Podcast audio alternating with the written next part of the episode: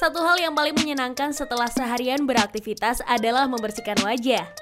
Dengan teknik dan produk yang tepat, wajah kita dapat dibersihkan dengan sangat bersih tanpa menghilangkan natural oil yang melindungi fungsi barrier kulit.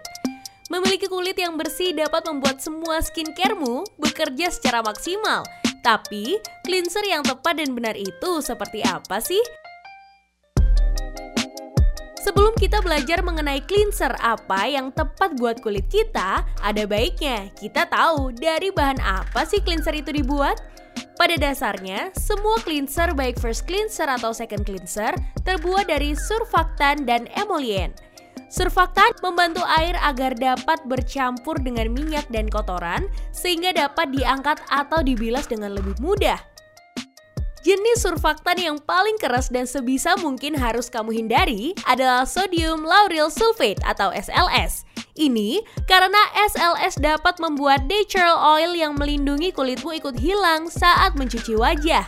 Namun, masih banyak surfaktan lain yang jauh lebih aman untuk kulitmu, seperti kokamidropopil betain, PEG6 kaprilik atau kapriglycerides, dan disodium lauret sulfosuksinate, dan masih banyak lainnya. Yang kedua ada emolien dan humektan.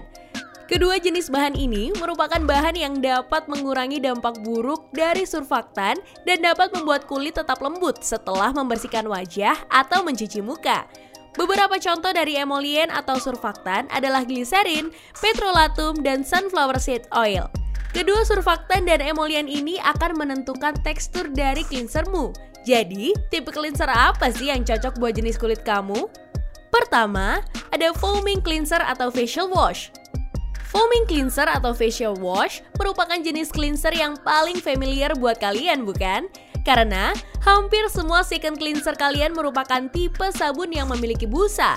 Kelebihan dari foaming cleanser ini adalah mereka akan membantu mengangkat semua kotoran di wajahmu yang tidak terangkat oleh first cleanser. Cleanser jenis ini memiliki kandungan surfaktan yang lebih tinggi dibandingkan dengan kandungan emoliennya.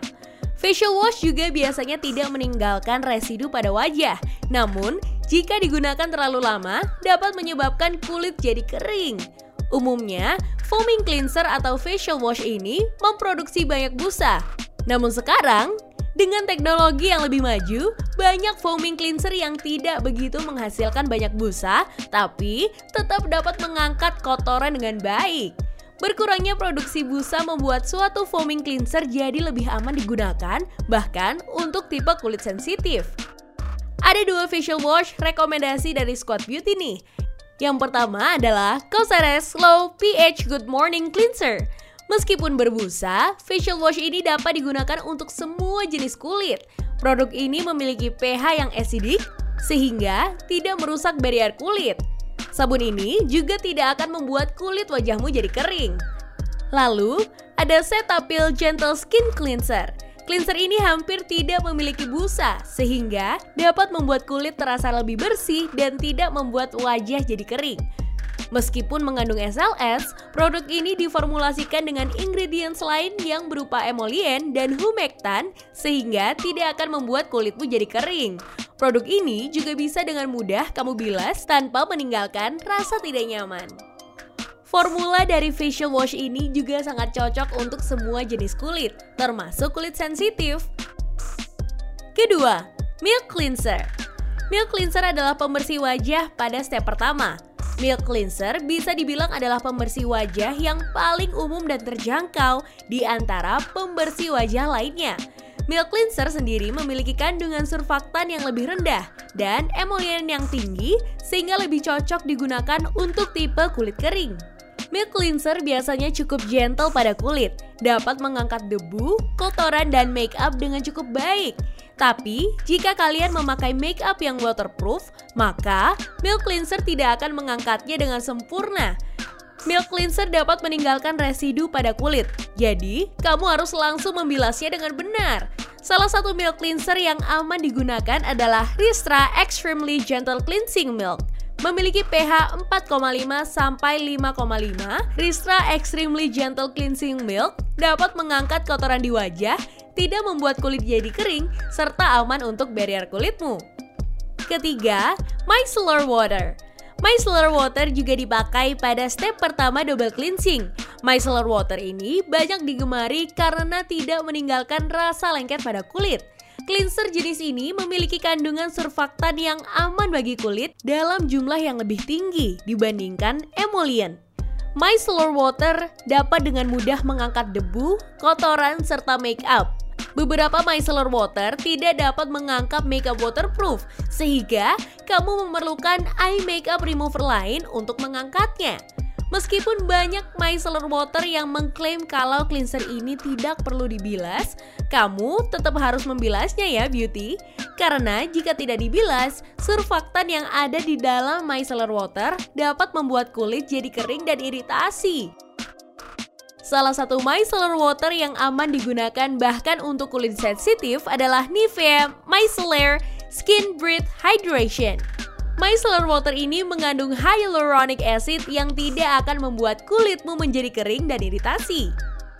Selanjutnya, ada cleansing oil. Cleansing oil merupakan salah satu jenis pembersih wajah yang sedang tren beberapa tahun ini. Cleansing oil dapat dengan mudah mengangkat semua debu, kotoran, make up, bahkan yang waterproof sekalipun. Cleansing oil memiliki kandungan emollient yang tinggi. Jadi, jika kamu mau memakai cleansing oil sebagai first cleanser, kamu harus mencari cleansing oil yang teremulsi dengan baik ketika kamu membasuhnya dengan air. Cleansing oil yang tidak akan menyumbat pori-porimu adalah cleansing oil yang ketika dibasuh dengan air akan berubah teksturnya menjadi sedikit milky dan tidak lagi berminyak, sehingga dapat dengan mudah kamu bilas dengan air. Salah satu rekomendasi cleansing oil yang bisa kamu pakai adalah Innisfree Apple Seed Cleansing Oil. Meskipun cleansing oil ini mengandung fragrance, produk ini tetap aman digunakan untuk kulit sensitif. Cleansing oil ini juga teremulsi dengan baik, jadi tidak akan menyumbat pori-porimu. Yang terakhir yaitu cleansing balm. Cleansing balm merupakan pembersih wajah yang berbentuk balm. Lalu saat dipakai dan dipijat dengan lembut ke area wajah dapat berubah menjadi minyak. Sama seperti cleansing oil, cleansing balm juga memiliki kandungan emollient yang tinggi dan kandungan surfaktan yang rendah. Pembersih jenis ini dapat mengangkat semua kotoran, debu, dan make up waterproof tanpa membuat kulitmu jadi kering. Oh ya, yang harus kamu perhatikan adalah beberapa cleansing balm dapat menyumbat pori-pori kamu, sehingga kamu harus mencari produk cleansing balm yang teremulsi dengan baik. Salah satu cleansing balm yang bisa kamu gunakan adalah Heimish All Clean Balm. Kalau cleansing oil dapat dipakai oleh semua tipe kulit, cleansing balm lebih cocok digunakan bagi kamu yang memiliki tipe kulit kering. Nah, dari semua jenis cleanser di atas, mana nih cleanser yang jadi favoritmu? Jangan lupa, jika kamu memiliki kulit yang kering, lebih baik kamu memilih cleanser yang kaya akan emollient ya. Kalau kulit kamu berminyak, pilihlah cleanser yang kaya akan surfaktan. See you beauty!